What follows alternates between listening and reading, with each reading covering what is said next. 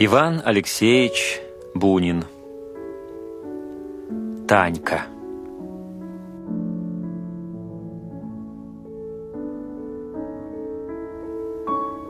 Таньке стало холодно, и она проснулась. Высвободив руку из попонки, в которую она неловко закуталась ночью, Танька вытянулась, глубоко вздохнула и опять сжалась. Но все-таки было холодно. Она подкатилась под самую голову печи и прижала к ней Ваську. Тот открыл глаза и взглянул так светло, как смотрят со сна только здоровые дети. Потом повернулся на бок и затих. Танька тоже стала задремывать, но в избе стукнула дверь. Мать, шурша, протаскивала из сенец охапку соломы. «Холодно, тетка?» — спросил странник, лежа на конике. «Нет», — ответила Марья. «Туман. А собаки валяются, беспременно к метели». Она искала спичек и гремела ухватами. Странник спустил ноги с коника, зевал и обувался, в окна брезжил синеватый холодный свет утра. Под лавкой шипел и крякал проснувшийся хромой селезень. Теленок поднялся на слабые растопыренные ножки, судорожно вытянул хвост и так глупо и отрывисто мякнул, что странник засмеялся и сказал «Сиротка, корову-то прогусарили?» Продали. И лошади нету. Продали. Танька раскрыла глаза. Продажа лошади особенно врезалась ей в память. Когда еще картохи копали, в сухой ветреный день мать на поле полудновала, плакала и говорила, что ей кусок в горло не идет — и Танька все смотрела на ее горло, не понимая, о чем толк. Потом в большой крепкой телеге с высоким передком приезжали анчихристы. Оба они были похожи друг на дружку, черны, засаленные, подпоясаны по кострицам.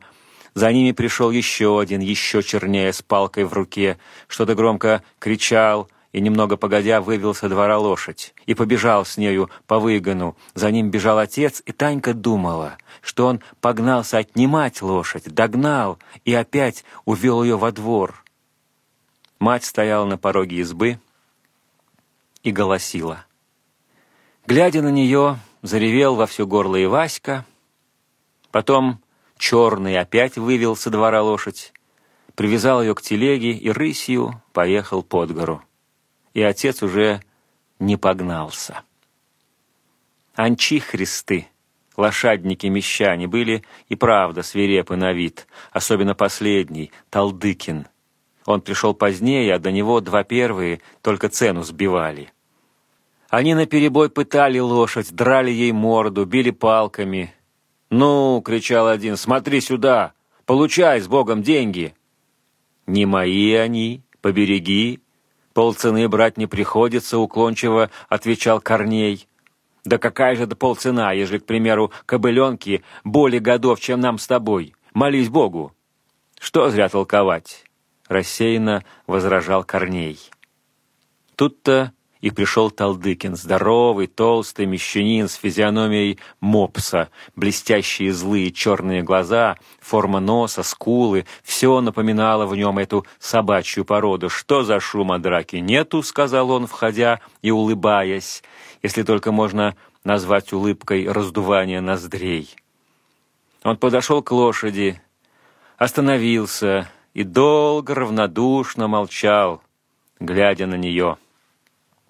Потом повернулся, небрежно сказал товарищам «Поскорее, ехать время, я на выгоне дожду», и пошел к воротам.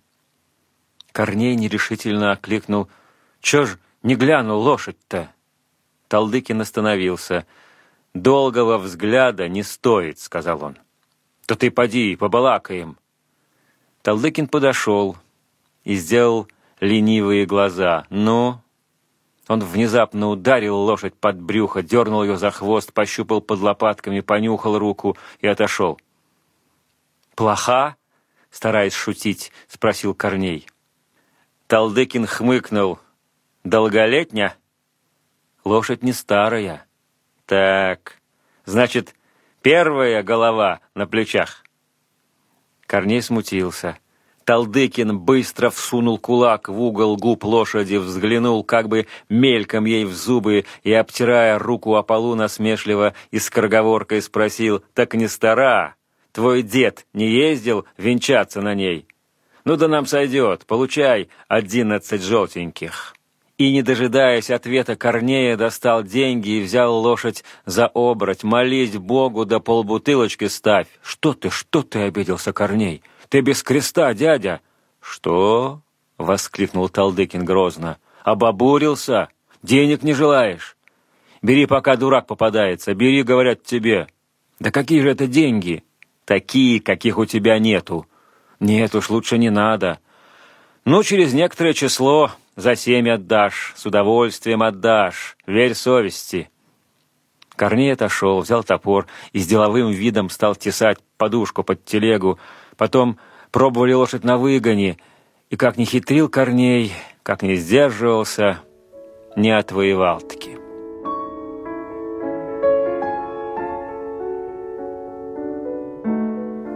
Когда же пришел октябрь, и в посиневшем от холода воздухе замелькали, повалили белые хлопья, занося выгон лозины и заваленку избы, Таньке каждый день пришлось удивляться на мать. Бывало, с началом зимы для всех ребятишек начинались истинные мучения, проистекавшие с одной стороны от желания удрать из избы, пробежать по пояс в снегу через луг и, катаясь на ногах по первому синему льду пруда, бить по нем палками и слушать, как он гулькает, а с другой стороны от грозных окриков матери. «Ты куда? Чечер, холод, а на накосе, с мальчишками на пруд. Сейчас же лезь на печь, а то смотри у меня, демоненок». Бывало, с грустью приходилось довольствоваться тем, что на печь протягивалась чашка с дымящимися рассыпчатыми картошками и ломоть пахнущего клетью круто посоленного хлеба. Теперь же мать совсем не давала по утрам ни хлеба, ни картошек, на просьбы об этом отвечала «Иди, я тебя одену, ступай на пруд, деточка». Прошлую зиму Танька и даже Васька ложились спать поздно и могли спокойно наслаждаться сидением на грубке печки хоть до полуночи. В избе стоял распаренный густой воздух — на столе горела лампочка без стекла, и копоть темным дрожащим фитилем достигала до самого потолка. Около стола сидел отец и шил полушубки. Мать чинила рубахи и вязала варежки. Наклоненное лицо ее было в это время кротко и ласково. Тихим голосом пела она старинные песни, которые слыхала еще в девичестве, и Таньке, часто хотелось от них плакать. В темной избе, завеянной снежными вьюгами, вспоминалась Марье ее молодость. Вспоминались жаркие сенокосы и вечерние зори, когда шла она в девичьей толпе полевой дорогой с звонкими песнями, а за ржами опускалось солнце, золотою пылью усыпался сквозь колосья его догорающий отблеск песней говорила она дочери, что и у нее будут такие же зори. Будет все, что проходит так скоро и надолго, надолго сменяется деревенским горем и заботою.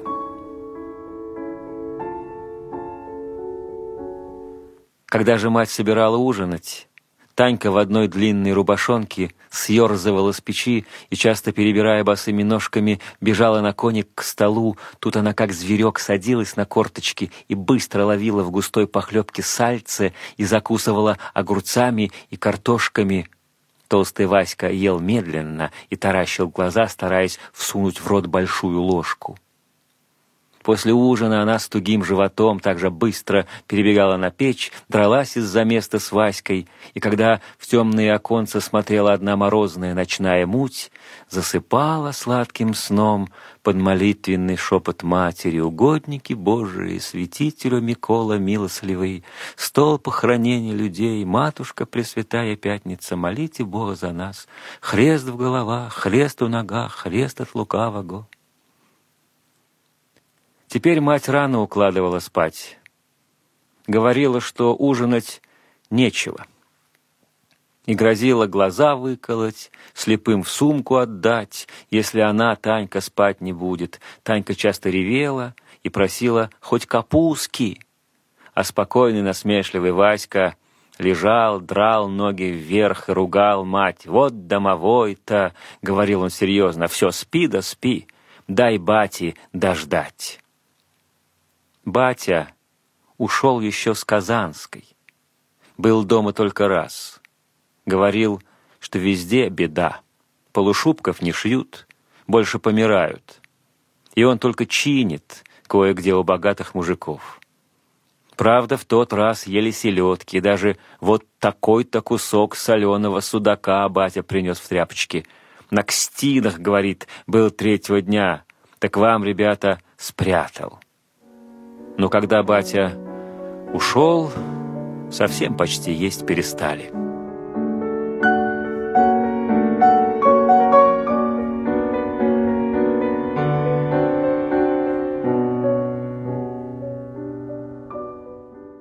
Странник обулся, умылся, помолился Богу, Широкая его спина в засаленном кафтане, похожем на подрясник, сгибалась только в пояснице — крестился он широко, потом расчесал бородку клинушек и выпил из бутылочки, которую достал из своего походного ранца. Вместо закуски закурил цигарку. Умытое лицо его было широко, желто и плотно, нос вздернут, глаза глядели остро и удивленно. «Что ж, тетка, — сказал он, — даром солому ты жжешь, варево не ставишь». «Что варить-то?» — спросила Марья отрывисто. «Как что? А и нечего». «Вот домовой-то!» — пробормотал Васька. Марья заглянула на печку. «Ай, проснулся?» Васька сопел спокойно и ровно. Танька прижукнулась. «Спят», — сказала Марья.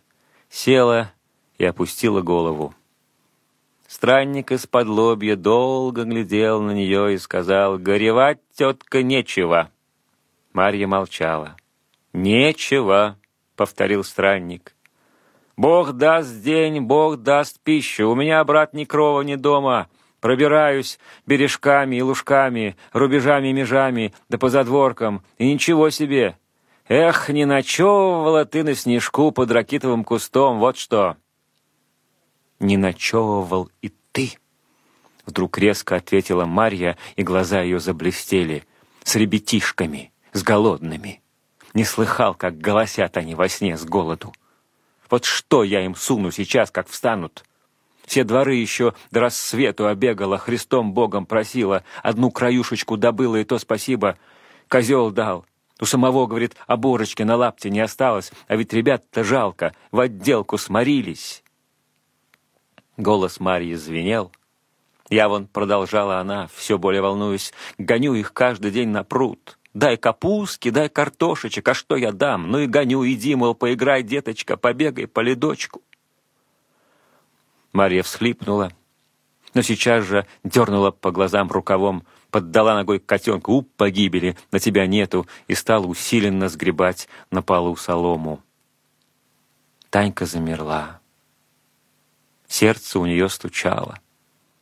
Ей хотелось заплакать на всю избу, побежать к матери, прижаться к ней. Но вдруг она придумала другое. Тихонько поползла она в угол печки торопливо, оглядываясь, обулась, закутала голову платком, съерзнула с печки и шмыгнула в дверь. «Я сама уйду на пруд!» Не буду просить картох, вот она и не будет голосить, думала она, спешно перелезая через сугроб и скатываясь в луг. Аж к вечеру приду.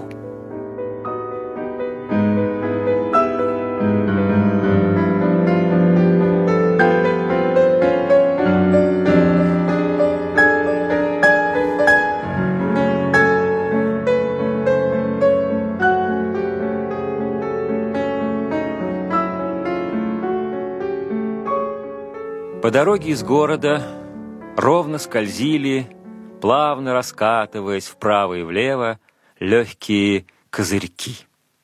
Меренок шел в них ленивой рысцою.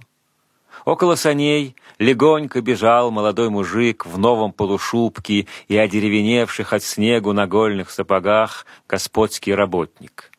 Дорога была раскатистая, и ему поминутно приходилось, завидев опасное место, соскакивать с передка, бежать некоторое время и затем успеть задержать с собой на раскате сани и снова вскочить бочком на облучок. В санях сидел седой старик с нависшими бровями, барин Павел Антонович. Уже часа четыре смотрел он теплый мутный воздух зимнего дня и на придорожные вешки в иние. Давно ездил он по этой дороге. После крымской кампании, проиграв в карты почти все состояние, Павел Антонович навсегда поселился в деревне и стал самым усердным хозяином, но и в деревне ему не посчастливилось. Умерла жена, потом пришлось отпустить крепостных, потом проводить в Сибирь сына студента. И Павел Антонович стал совсем затворником. Он втянулся в одиночество, в свое скупое хозяйство – и говорили, что во всей округе нет человека более жадного и угрюмого. А сегодня он был особенно угрюм. Морозило, и за снежными полями на западе, тускло просвечивая сквозь тучи, желтела заря. «Погоняй, потрогивай, Егор!» — сказал Павел Антонович отрывисто. Егор задергал вожжами, он потерял кнут — искоса оглядывался. Чувствуя себя неловко, он сказал, «Что это Бог даст нам на весну в саду? Прививочки, кажись, все целы, ни одного, почитай, морозом не тронула». «Тронула, да не морозом», — отрывисто сказал Павел Антонович и шевельнул бровями. «А как же?» «Объедены. Зайцы-то, э, правда, провалиться им, объели кое-где». Не зайцы объели. Егор робко оглянулся. А кто ж? Я объел. Егор поглядел на барина в недоумении. «Я объел!» — повторил Павел Антонович. «Кабы я, тебе, дураку, приказал их как следует закутать и замазать, так были бы целы. Значит, я объел». Егор растянул губы в неловкую улыбку. «Чего оскаляешься-то? Погоняй!» Егор, роясь в передке в соломе, пробормотал «Кнут-то, кажись, соскочил, а кнутовище, а кнутовище?» Строго и быстро спросил Павел Антонович. «Переломился». И Егор, весь красный, достал надвое переломленное кнутовище. Павел Антонович взял две палочки, посмотрел и сунул их Егору. «На тебе два, дай мне один. А кнут, он, брат, ременный. Вернись, найди. Да он, может, около городу. Тем лучше. В городе купишь. Ступай. Придешь пешком, один доеду. Егор хорошо знал Павла Антоновича. Он слез с передка и пошел назад по дороге. А Танька, благодаря этому, ночевала в господском доме.